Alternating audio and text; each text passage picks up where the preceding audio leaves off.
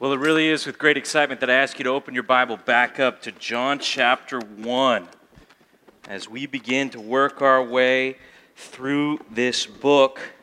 And I believe it's going to be worth your while to come out here on a Tuesday night because we are going to be answering the most important question that any human being could endeavor to answer. And that is who do you say Jesus is? Who do you think Jesus is? I think who you think Jesus is determines what you do on Tuesday, and I'm not just saying that because we're here at church this Tuesday. I think every Tuesday of your life, you're basically living a certain way based on what you believe about Jesus Christ. And we come here to one of perhaps, if not the most profound passage about Jesus in all of the scripture, John chapter 1. And tonight, all we're going to be able to handle and we're barely going to be able to handle it, is the first three verses. So read it with me. In the beginning was the Word, and the Word was with God, and the Word was God. He was in the beginning with God. All things were made through him, and without him was not anything made that was made. Now, when I'm studying, uh, to come and preach here to you guys at this church. I like to keep other books close at hand, particularly other languages that the Bible has been written in or translated into to try to help me make sense of it in English. Sometimes you can get another perspective by looking at it uh, in uh, another language, particularly the original languages. So, by far, one of the coolest books that I have in my library, probably the coolest book, is a, is a book that has the Hebrew Old Testament and the Greek New Testament all put together into one Bible. And it's pretty cool because if you start on this side, you're reading Greek and you're working your way through the New Testament. But then if you actually start from us, what's the back? But that means you're reading Hebrew because Hebrew goes from right to left. And so it's the Old and the New Testament all in one book. And so I love to try to read this to get a little bit deeper. But, but then I also have another book very close to this one. It's the second book closest to me after the Greek and Hebrew. I have the Jesus book. Has anybody ever uh, read this book before? I got this the first time I went to Hawaii, and this is a translation of the uh, Bible into a Hawaiian pidgin, which is kind of this uh, street language uh, there in Hawaii. And so, for example, a well known passage to us like the Great Commission. Well, in the Hawaiian pidgin language, it would read something like this Go all over the world and teach the different peoples so they can learn about me and come my guys. This is, this is the, I love reading this, it pumps me up. Baptize them, and they're going to come tight with the Father and me, his boy, and God's good and special spirit teach them how for the everything that I will tell you guys for do. And you know what? I'm going to stick with you guys all the way. There it is. That, that's the Great Commission right there. Uh, there it is. See? So every once in a while, I want to see, like, well, how did they put this in Hawaiian Pidgin? And I, and I get some actually, uh, believe it or not, I get some rich insights actually. For example, as we're going through the Gospel of John, Here's, here's uh, what they would say about eternal life. If you were here on Sunday, we tried to define eternal life. Well, here's how they, whenever they say eternal life, but get that real kind of life that stayed to the max forever. now, see, that's actually, you actually get a lot more content in the way that they translate it than just eternal life. Like we talked about, a lot of people think eternal life just goes forever, but it's actually life to the max forever, right? Or here's how they refer to Jesus. We might just say Jesus, but in the Hawaiian pidgin language, they'll say the guy that's for real. Right? Uh, that pumps me up every time I read that. I'm like, yeah. So the guy that's for real. Here's what's so important. If you don't have the real Jesus, you will not be in his presence after you die. You will be surprised on the day of judgment and you will realize that you really did not know him. And we learned on Sunday, if you were here, that many people, Jesus is clear. When the day comes, many people are not going to know me. The idea that they had of who Jesus is is not the right answer to the question of who Jesus is. Okay? And particularly, we're at John chapter 1, verse 1. Now, this verse is kind of famously uh, misinterpreted by a group of people that it's really all over the world. When I was in Hawaii recently, I, I, I was in Hawaii on vacation and I kept seeing uh, kingdom halls of the Jehovah's Witnesses all over the island uh, that I was on in Hawaii. And I mean, they are clearly, I, I recently talked to a friend who's a missionary in Japan. Japan barely has any Christianity in the entire nation. It's one of the most dark countries on the world when it comes to Christianity, and yet still, guess who's there? The Jehovah's Witnesses. Okay? So when you get to John chapter 1, verse 1, I think we have it in the Greek. This is what it looks like in the Greek language here. This is how it, how, how it should read in arge and halagos, kai halagos, and proston theon, kai theos and halagos. That's, that's the Greek, okay? Now, that reads pretty, pretty much translated to how we read it in the English language. Here's how they do it in the New World Translation. This is the Bible that's given out by the Jehovah's Witnesses. This is said to be the only accurate interpretation or translation in their uh, uh, understanding. I would call it an interpretation because they're actually putting what they think it means into the text and not really translating it. Look how they say it. In the beginning was the Word, and the Word was with God, and the Word was, what does it say there? Now, that's kind of a big difference. See? Is the Word God, or is the Word a God? I mean, that is what, that right there, okay? One letter that you just put into this verse, that's the difference between heaven and hell, right there. Does everybody understand that? Like, you can only be saved if you are believing in the real Jesus Christ. And the globe is now covered with this false religion that is telling you Jesus is not God, He is a God. And let me just kind of show you how wrong this is. Let's go back to the Greek now here. Um, and you can see here that they're saying, well, look, there's no article right before theos. Theos, you know from the idea of theology, theos is the word for God. And so they're saying, see, there's no the before God, so that's why we're putting in a God, because there's no article there. It's, it's not a definite article, it's an indefinite article, so we're going to put a God. Well, let me just call their bluff. Look, look also where there is no article. There's no article before beginning either, okay? But let's go back now to the New World Translation. And what do they put before the word beginning? So they're contradicting themselves within, the, within one verse. We could go, I mean, we could spend hours showing about how foolish their translation is here. But just because there's no article in the Greek does not mean it's a God. Look what they did in the very same verse where there was no article on beginning. It was clearly referring to the definite beginning, so they put the the in there. When it's clearly referring to the definite God, we should say he was God. Uh, we should not be saying a God. So there are so many people that are going to twist what we're going to learn about Jesus here tonight. And because they don't get Jesus right, there will be eternal consequences. And so let's just go through. Let's start with the Jehovah's Witnesses here, and let's just start saying here's some ways people get Jesus wrong. This is what's at stake. The Jehovah's Witnesses are going to say that Jesus is a God, not the God. We gave you some room to write these down before we even get to our points here tonight. I want to show you the error that some groups of people that, that we know um, that you might end up talking about Jesus. Now, this is the difference between, I believe, heaven and hell. If you're going to say that he is a God, but not the God, you don't even really know who he is. Now, another group that is very similar in, in how they are seem close to Christianity, but actually completely miss it, are our friends the Mormons. Some of the nicest people you'll ever meet, riding their bikes down the street with their ties and their name tags, looking all nice there, going out two by two. Do you know that the Mormons would actually believe that Jesus was a man who became God? In fact, Jesus was born and his brother was who? Anybody know what the Mormons believe? Lucifer was his brother. And Jesus turned out to be the good brother, and Lucifer turned out to be the bad brother. Does that offend anyone else here tonight? The, first of all, the idea that Jesus was born should be offensive to us. Second, the idea that Jesus and Satan are somehow brothers and somehow came from the same place. Uh, I mean, really, depending on how far down the rabbit hole of Mormonism you want to go, we are all on our way to become gods of our own universes if we do Mormonism right. It gets pretty freaky when you really figure out what they're saying. Okay, along with um, these common cults, one group that's clearly on the rise on planet Earth are our Muslim friends, the Muslims or Islam.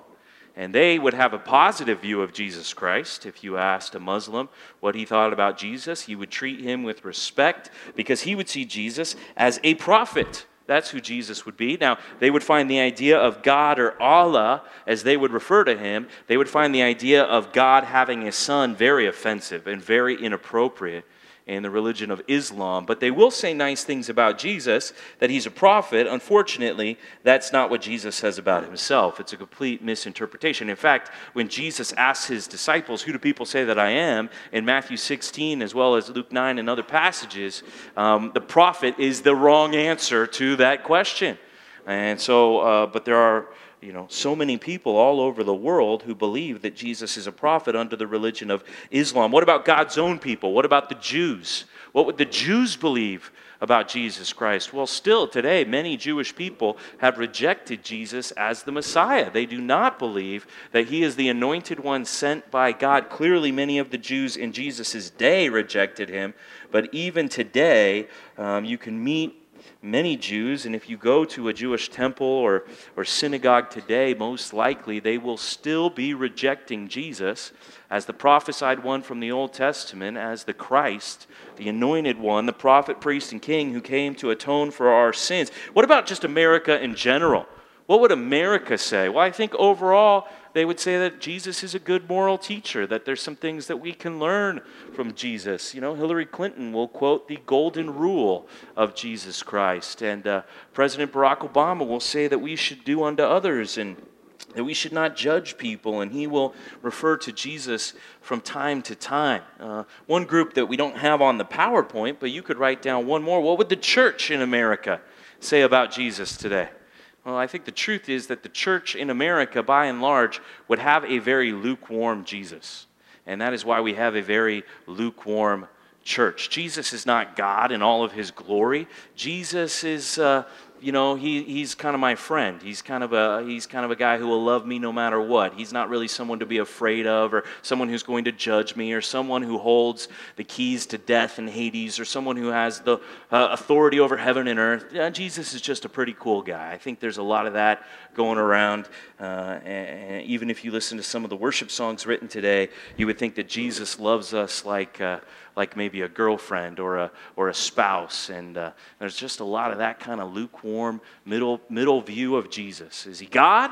Is he all powerful? Is, is he coming back to reign and to rule over the world? Or is he just a good guy to listen to? There's a lot of confusion. And so it's so important that we start with the real Jesus. Let's just start with that. Point number one the warning that we need to get out that everybody here, what you think about Jesus is the most important thing about you. Make sure you start with the real Jesus. And hopefully that you'll want to study the Gospel of John, which is designed to introduce us to Jesus so that we would be convinced that he is the Christ, that we would be convinced that he is the Son of God.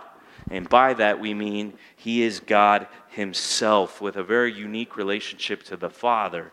Um, and, and, so, uh, as we get into this, I just got to tell you that trying to pe- preach John 1 1 to 3 is, is a very humbling reality. There is no way that I can adequately, in our time here tonight, um, communicate to you the powerful profundity of the truth that we are going to get into right now.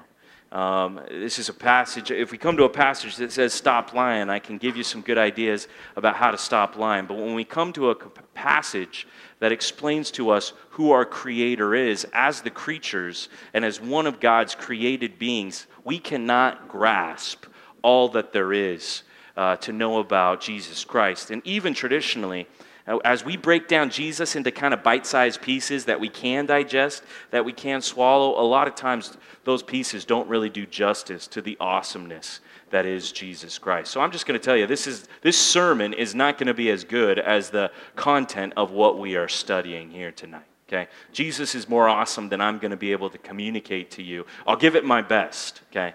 But, but there is more here than we're going to be able to get to, really, in all of our lives. And so let's just get into verse 1, where we use this analogy here. And the analogy goes like this In the beginning was the Word, a title given to Jesus Christ. It is the Word. And, let me just make it very clear to you that when it says word, it does mean Jesus. Here's a preview of Thursday night. Jump down to verse 14.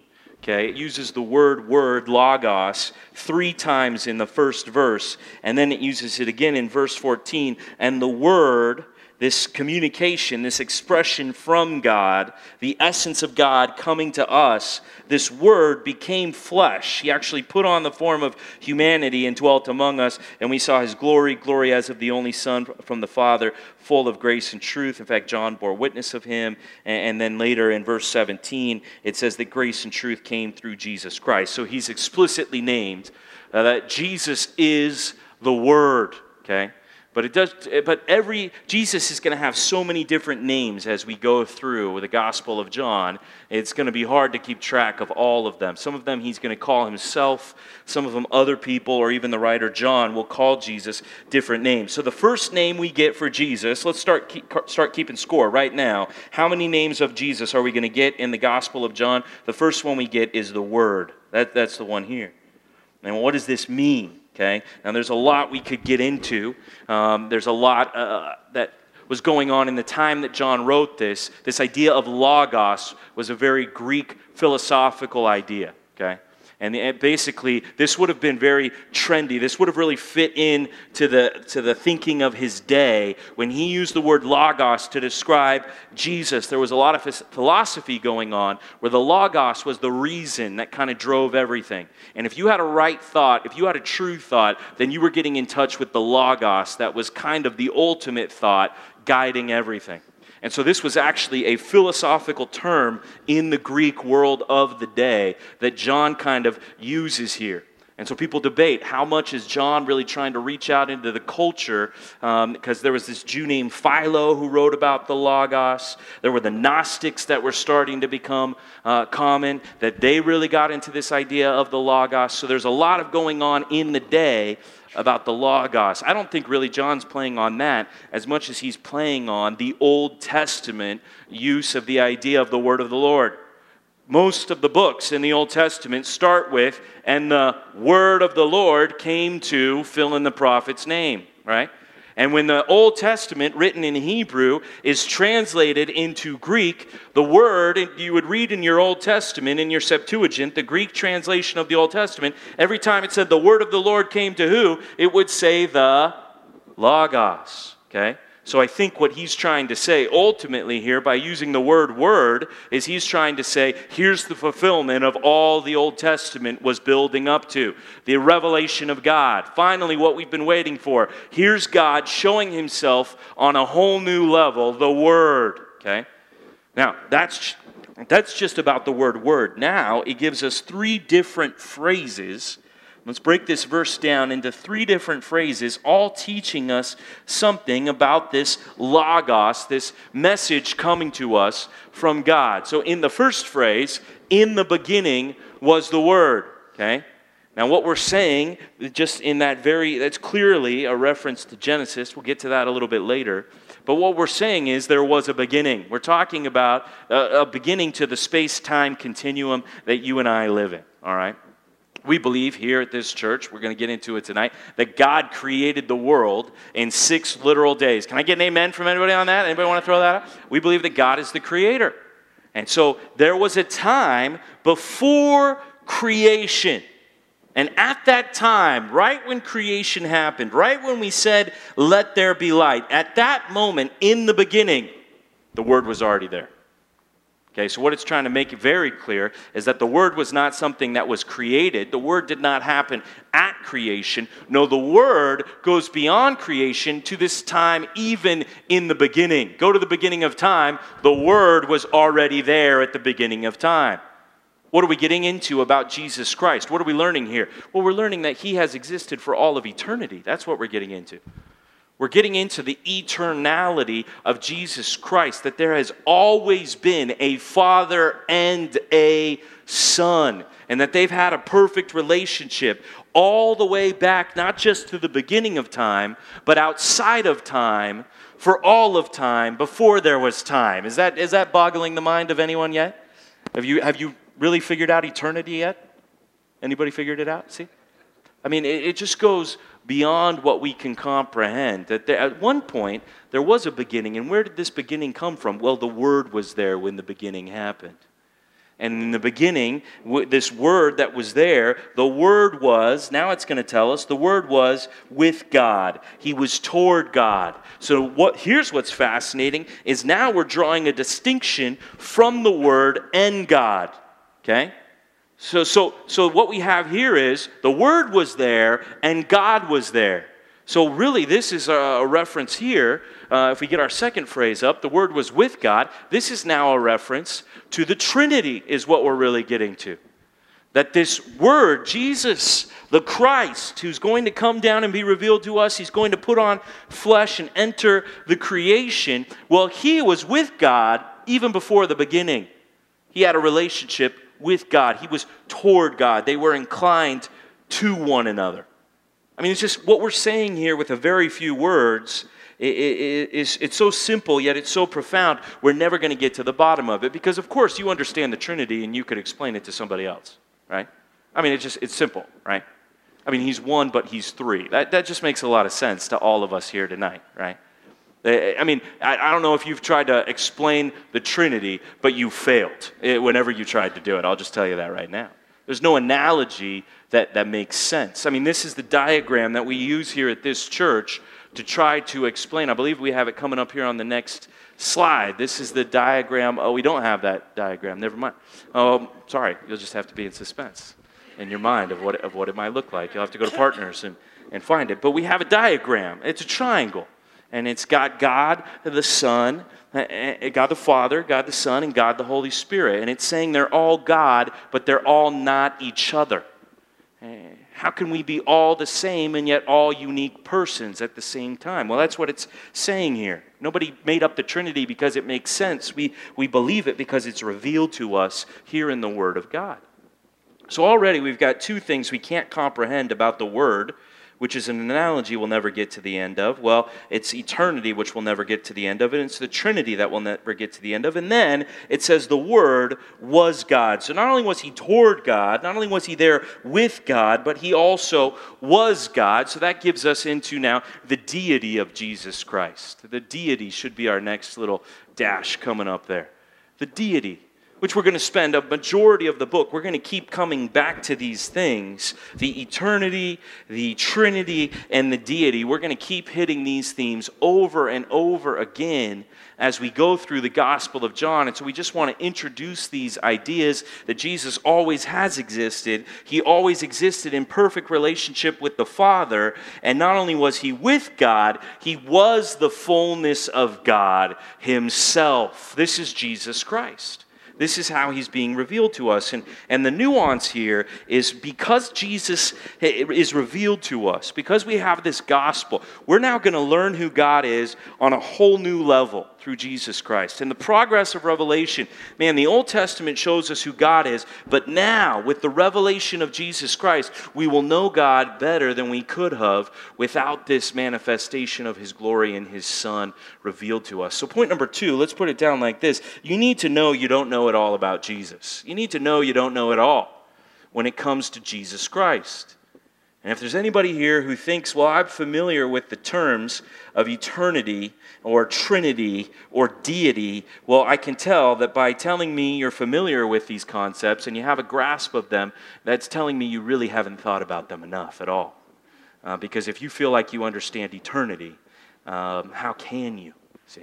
Um, and so we need, all of us need to come and we need to humbly ask God as we enter into this gospel, teach us more than we know right now about Jesus Christ. I, I'm never going to get to the full understanding as a created being. I cannot fully comprehend my Creator. I could not figure Him out. Uh, so, so teach me more. And we need to humble ourselves. Turn with me to the book of Hebrews The book of Hebrews gives us this same idea of the Word. It's probably the closest parallel passage. The way Hebrews begins and the way the Gospel of John begins, these are probably two of the uh, closest passages we've got in the Scripture. Two of the most glorious passages lifting high the name of Jesus Christ. However high your view is of Jesus coming in here tonight, I can guarantee you this it could be higher, my friend. And so that's what we need to be praying for and asking for as we get into the study of this gospel. And look what it says here. Long ago, at many times and in many ways, this is Hebrews chapter 1, verse 1. God spoke to our fathers by the prophets. Here's how it worked in the Old Testament the word of the Lord came to Isaiah, it came to Jeremiah, it came to Ezekiel, it came to so and so, and they started describing for us their revelation for God. But in these last days, the time that we're living in, he has spoken to us. God has expressed Himself to us by His Son, whom He appointed the heir of all things, through whom also He created the world. Now, this is sounding very similar to our passage. Here's some other ways to say it He is the radiance of the glory of God, the exact imprint of His nature and he upholds the universe by the word of his power. After making purification for sins, he sat down at the right hand of the majesty on high. So we can read the Old Testament and we can see the word of the Lord as it came to his people. But something greater than that has happened now. God has spoken to us, he has expressed himself, he has communicated to us in the most awesome way imaginable. He has given us his own son. Now, one of the things we're going to have to do if we're going to really understand the idea of the sonship of Jesus Christ to the Father is we're going to have to get into the mindset of the Jewish people who would have read the Gospel of John or who, would, who the book of Hebrews is clearly written to the Jews to encourage them that something greater than the Old Covenant, than the Old Testament is here. We should choose the superiority of the New Covenant of Jesus Christ. So it's written to convince Jews that something better than the Old Testament is here, and his name is Jesus. And so there's a key phrase in here that would have jumped out to the Jews. Look back at verse 2. In these last days, he's spoken to us. The Word of God is actually his own Son, whom he appointed the heir of all things. Okay?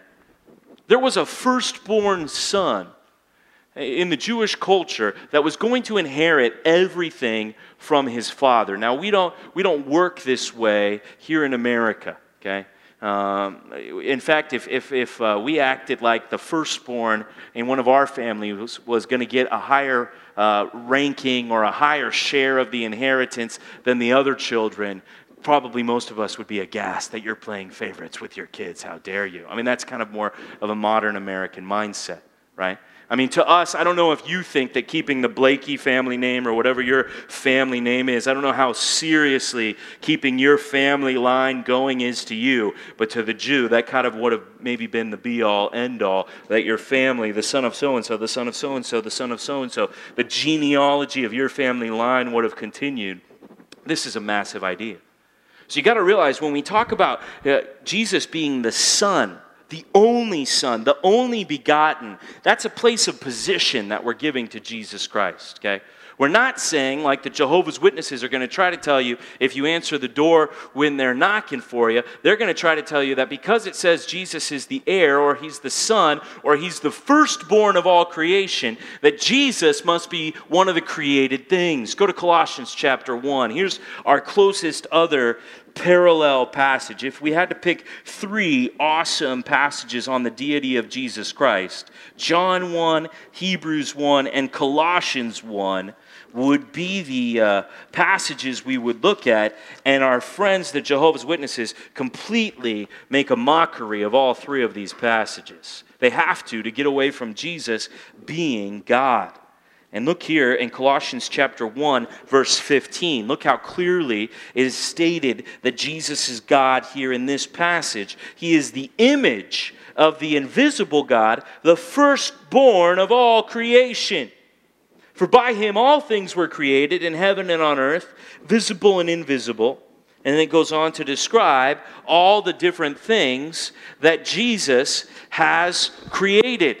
And it's trying to tell us the awesomeness and the glory. Look, let's keep reading here. Visible and invisible, physical and spiritual, whether thrones or dominions or rulers or authorities, all things were created through him, and in fact, they're all for him. It's all from him and it's all for him. And he is before all things. Now, when I read it, that seems pretty clear to me. Does that seem pretty clear to you guys here tonight? Was Jesus before the creation? Did Jesus exist? You guys tell me. Yes, he's, he's eternal.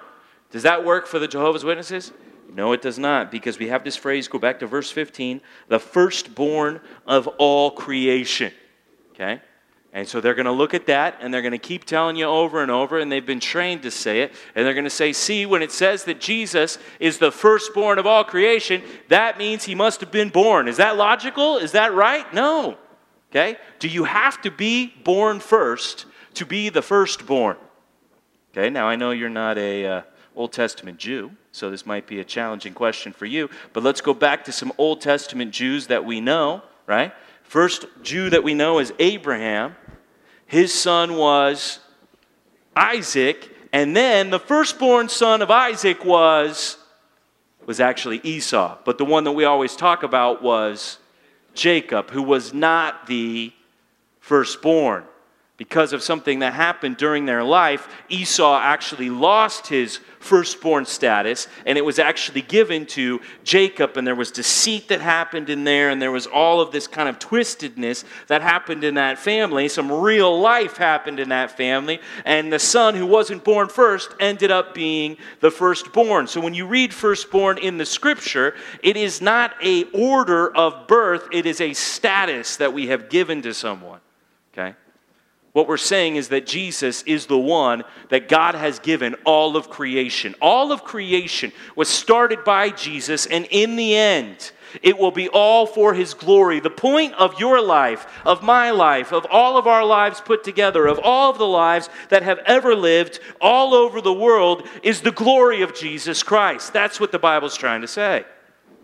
It's all about him. He's the one who is going to get it all. He has the preeminent position. In fact, it, it goes on to say that. He is before all things, verse 17. In him all things hold together, and he is the head of the body, the church. He is the beginning, the firstborn from the dead, that in everything he might be preeminent, for in him all the fullness of God was pleased to dwell. It doesn't get any more God than Jesus. That's what it's trying to tell us. And in the end, every single knee is going to bow and every single tongue is going to confess that Jesus is Lord. Can I get an amen from anybody on this? Okay? This is who he is. I mean, when you want when John writes, when he, the author of Hebrews writes, here's Paul in Colossians. I don't think they could have made it more clear. And the fact that the Uh, Jehovah's Witnesses are so twisting it and they're so trying to spread it. Man, that should bother every single one of us here tonight. When people take Jesus' name in vain, when they act like Jesus is some teacher, when they call Jesus anything less than God, it should make your blood boil, my friend. And you should say, that's not right. If somebody started saying bad stuff about your wife that wasn't true, if they started saying things about your kids that weren't true, it would offend you. So, why are we not offended about the mockery that people are making about our God, our Creator, Jesus? It should bother us, you guys.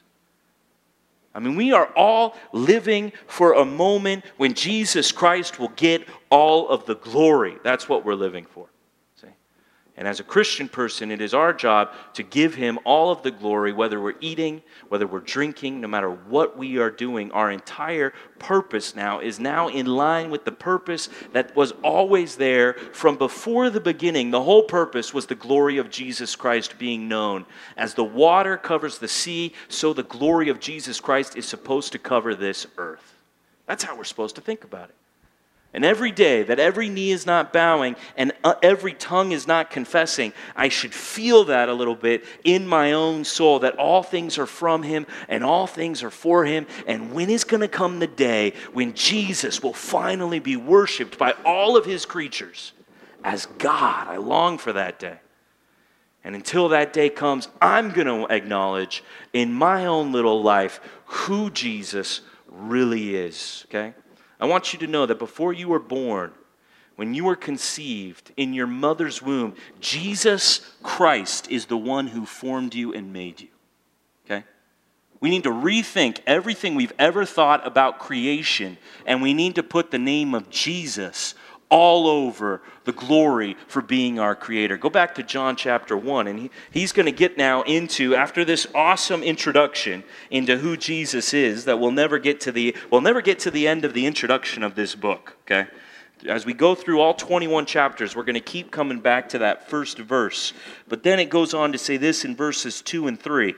And John kind of knows what he's saying is so profound that he basically re says it here in verse 2. He was in the beginning with God. And then he says this uh, 100% statement in verse 3 All things were made through him, and without him was not anything made that was made. Does that sound like it pretty much covers all of it to you guys, right? In case you didn't get it the positive way, let me also say it the negative way, just in case you're not. Get, I'm not saying he was there at creation. I'm not saying he did 50% of the creation. I'm saying that Jesus, the Word, the expression of God to man, he is the creator of the heavens and earth. That's what John's saying. If you think of Jesus as anything less than the creator, you need to heighten your view. You need to elevate who, he is in your mind here tonight. Jesus made you, and he made everything that you've ever seen on this planet. He made it all back in Genesis chapter 1. Did you know Jesus is all over Genesis chapter 1? Did you know that he's there? Okay, so let's go back there. I feel like we need to go back. We'll go back to the beginning. John's clearly referring to Genesis chapter 1 when he starts throwing out in the beginning, which seems at one level like everything John's going to write so simple. Well, of course, this is the beginning. This is the first thing I'm reading in the entire book. But actually, no, he's talking about the beginning of all things. He's talking about the moment that eternity met time. And he's expanding even how we would think about uh, the life that we're living, that there's something outside of the space and the time that we have experienced. In the beginning, God created the heavens and the earth. Okay, now you're thinking, well, where's Jesus in this? Because every time I read it, it, it just said God. Well, keep reading here. The earth was without form and void, and darkness was over the face of the deep. And check this out the Spirit of God was hovering over the face of the waters. Does that sound like another member of the Trinity was involved here in creation? So we've clearly got God the Father, we've clearly got the Spirit of God. So, where, you say to me, is Jesus Christ? We'll jump down to verse 26 and look at Genesis chapter 1 verse 26, and this is why it's so important for us to pay attention to the Hebrew, to the Greek, to the specific details of the language. Then God said, you guys with me? Genesis 1 26. Then God said, Let us make man in our image after our likeness. Who is he talking to? Who is God talking to when he says, Let's make man in our image? You guys shout it out. Jesus. He's talking to Jesus Christ, he's talking to the Holy Spirit. The Trinity is having a conversation that we get to listen in on. Let us make man in our image. That's third person plural, my grammatical friends. After our likeness. Okay? That's Jesus Christ right there. If, you, if you're looking at your Bible right now and it's Genesis 126, will you write Jesus next to that verse right there? Okay? I hope that from this moment forward, you can never read Genesis 1 without thinking, Jesus did this. Because that's what the expression of God, the word from the Lord, the way God has spoken to us in these last days, He's saying, Hey, I want you to give the glory to Jesus for the work of creation. And it's so important that you see Jesus as the creator. Let's just keep reading here in Genesis. Then God said, Let us make man in our image, after our likeness and let them have dominion over the fish of the sea and over the birds of the heavens and over the livestock and over all the earth. So man is going to be like us in our likeness, and then man is going to rule over all these other creatures that we have made. Over the livestock, over all the earth, over every creeping thing that creeps on the earth. So, God created man in his own image. In the image of God, he created him. Male and female, he created them. Now, see, it's so important that you and I begin to think of Jesus Christ as our Creator, because if you're still around on Thursday night, it's going to say that the Word, the expression of God, the revelation of God, the exact imprint of God, the radiance, the pinnacle, the brightest spot of all of His glory, the Word became, what is it going to say? The Creator is going to become the creation. It, that's part of the profundity of what is about to happen. See? And so, point number three, let's put it down like this. You need to worship Jesus as the Creator. It's quite possible that we've have, we have Christian people here in the room tonight that maybe you've given God the glory for creation. Maybe you've seen a beautiful sunset, or you've seen the birth of, uh, of a child, or um, you, you've just seen something and you've thought, wow, God made this. I want to give him the glory. But maybe you haven't been given that glory to Jesus Christ. Maybe you've only been given it to the Father. And I just want to encourage you spread the glory of creation around to all the members of the Trinity, my friends. Okay? Because it says, Jesus made it all. In fact, nothing was made that Jesus did not make. Okay? So, does that right there, uh, does that, you, some of us, do we realize that we've limited our view of Jesus Christ? Because I didn't see him making that. And there's nothing that you can look at that was made by God that Jesus himself did not make. And so I really want to just challenge us here tonight. Hey, if we're going to believe all of these things that we're learning about Jesus Christ, we need to be bold when we talk about Jesus. Okay?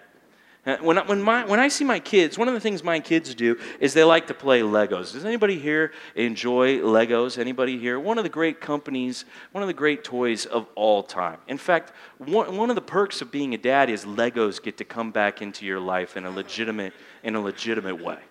Now, nobody's going to judge you as a grown man for playing Legos if you have children. It's a great gig, right? And, and I have never been afraid, okay? I have never been afraid that the Legos were going to rise up and attack one of my children. But yet, we are so afraid of what people think about Jesus Christ that we don't really give him the glory that he deserves. You have held back many times when you could have said that Jesus was the creator of the earth, but because it was going to offend someone, because someone wouldn't take it the right way, because you were intimidated by the other creations around you, you did not give glory to the creator. And I just got to ask you, why are you afraid of what the Legos think? Okay? Let's give the glory to Jesus Christ. Let's leave here tonight and let's act like everything. Hey, you want to go down to the beach? You think Huntington's a great place to live because of the beach? Yeah, you know who made that? Jesus Christ. Hey, you want to go to the park? You want to go on a hike? You want to get out there and go camping somewhere? You know why it's awesome to get out there? Because Jesus made that. Let's give him the glory that he deserves, and let's even say it boldly to other people that I don't care what anybody thinks about me. I don't care what science is supposedly telling everybody. I don't care if evolution is the theory of our day. I want to make it known to everyone who knows me that I know who made us all, and I know there was nothing made that he didn't make, and his name is Jesus. He's the creator. I mean, I think a lot of people, when they look at us, they, they're, they're, they think we're snorkeling. Eh, to stick with the Hawaii theme that we've got going on right now. Snorkeling is not a spectator sport. Have you ever watched people snorkeling? Have you ever sat on the beach? Before I had ever snorkeled, I must admit that I judged snorkelers in my heart. I just, just getting honest here. I mean, there's these people out there, they're not moving very fast and they're just going in a little circle. It seems like an endless circle out there. They're not even out there that deep, you know. And they got the funny looking fins on their feet, and they got this goofy looking tube coming out of the water. And you think, what are they even doing? That's the way a lot of the world looks at people like us who believe in Jesus Christ as the creator of the heavens and the earth. We look foolish to them. That's because they've never seen what's under the water. The first day I went snorkeling, it was one of the most profound times of worship I have ever had in my life. Anybody ever been snorkeling before? I had the privilege of doing it at a great spot, Black Rock Beach on the island of Maui. And I put on some goggles and a little tube, and I went under the water, and I realized that God had created a whole world I'd never seen before. And the colors were popping and all these different shapes and all these different sizes. And, I, and it was so amazing. I immediately had to start telling my wife I had to go buy her some goggles so she could some come see it. And then my son, he couldn't even, he probably shouldn't have even been in the water. It probably wasn't safe. He was like, I don't even know how old he was. He definitely couldn't swim. Well, I got one of those boogie boards with like a little glass hole in it so I could take him out there in the water. So, I mean, everybody, you guys realize what's under the water right out here off the beach? I mean, it's amazing what's going on right here. Like, you've never seen this stuff, and just people are looking at me like, what's this guy's problem, right?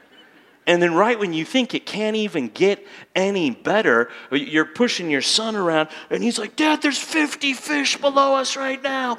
He's shouting to the beach, Hey, everybody, there's 50 fish right here.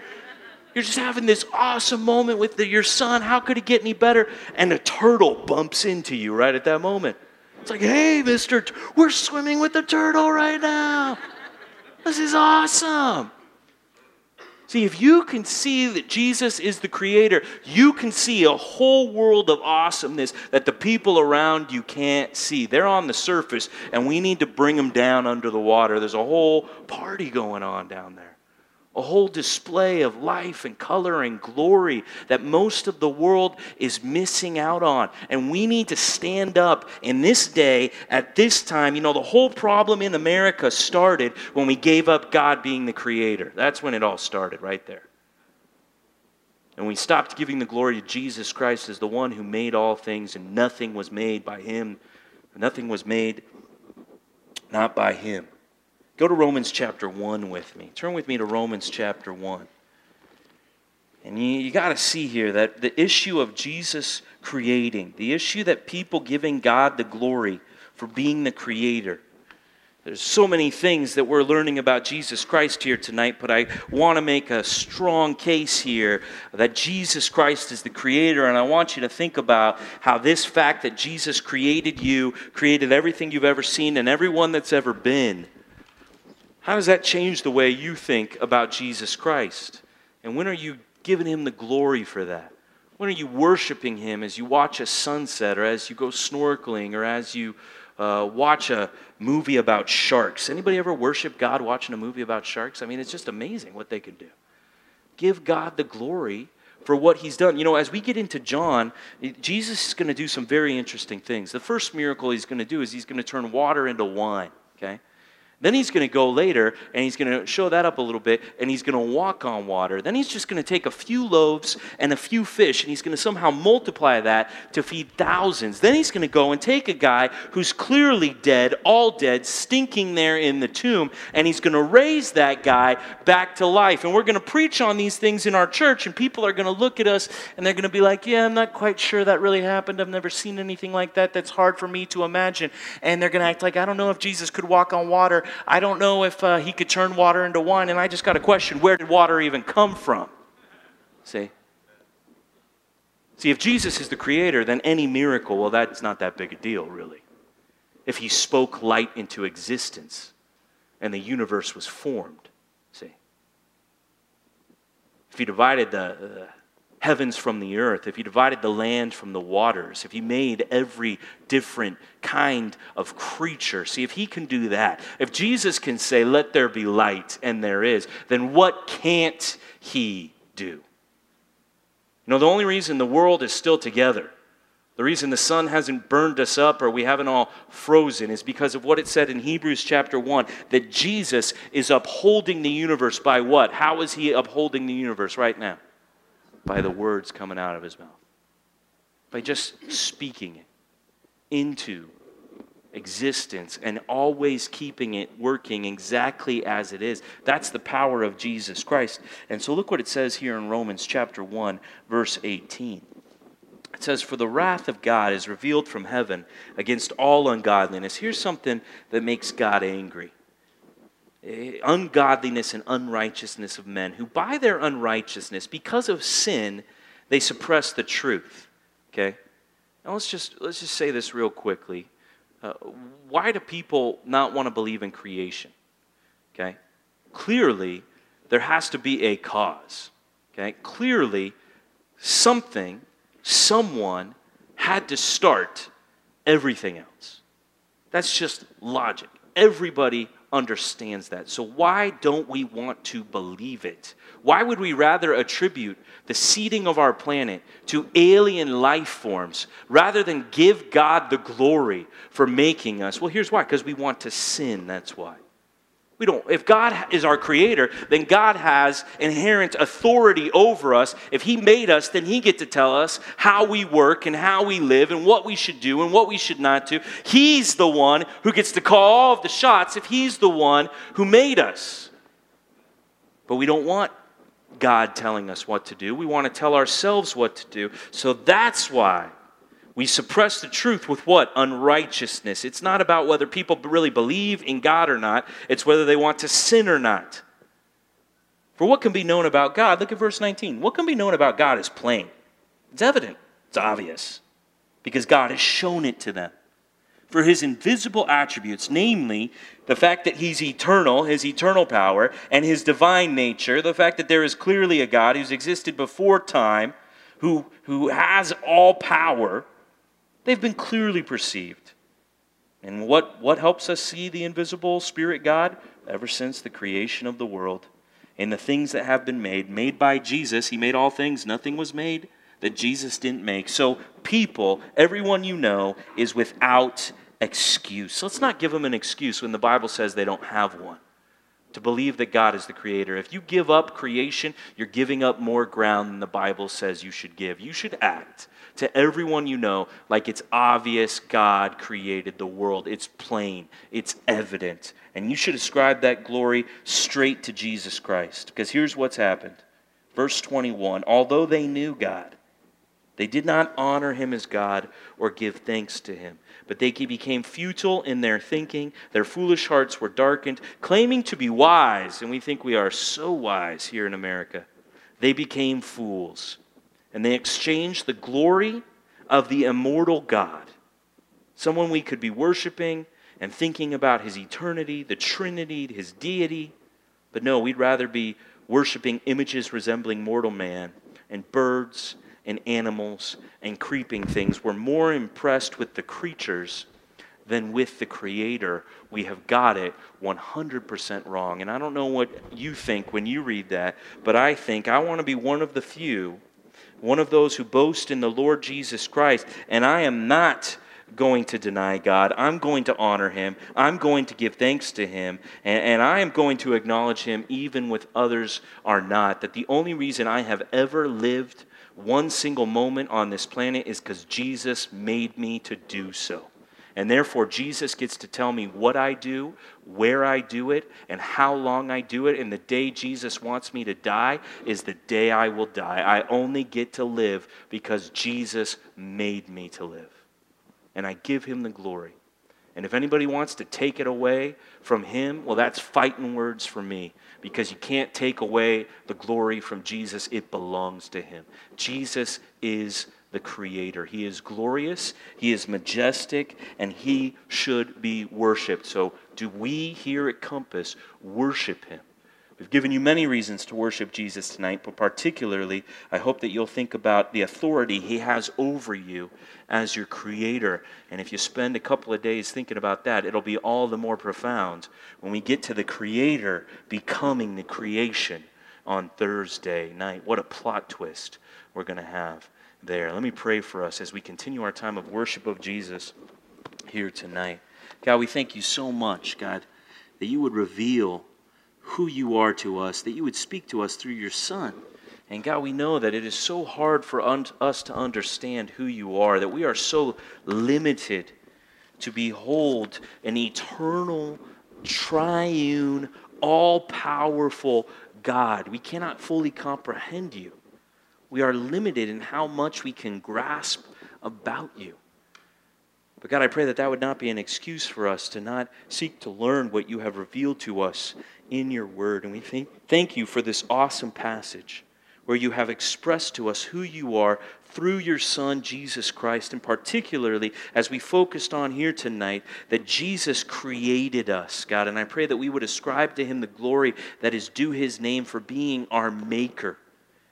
And I pray that Jesus would have authority over the life of every single person that's here tonight. That there would be no one here who would deny Jesus Christ, that they would not acknowledge him as creator, that we would not be thankful to him for giving us life. And then we would go on and try to live on our own in some own universe that we're creating for ourselves. God, help us to see we will never be able to uphold our own universe like Jesus is upholding this universe that He made. And let us give Him the glory that He deserves. And let us worship Him. Please, God, humble those who think they know enough about Jesus and elevate our view of Him. God, let those who have been Christians even for a while, but not really praise Jesus as their creator, let them begin to do so here tonight. And God, we look forward to the day when every knee will bow and Jesus will finally get the credit that he has deserved this entire time since he spoke the world and universe into existence in Genesis that he all things are from him and all things are for him. And so help us to see Jesus here tonight, glorious and mighty, and help us to worship him with all of our hearts, we pray. In Jesus' name, amen.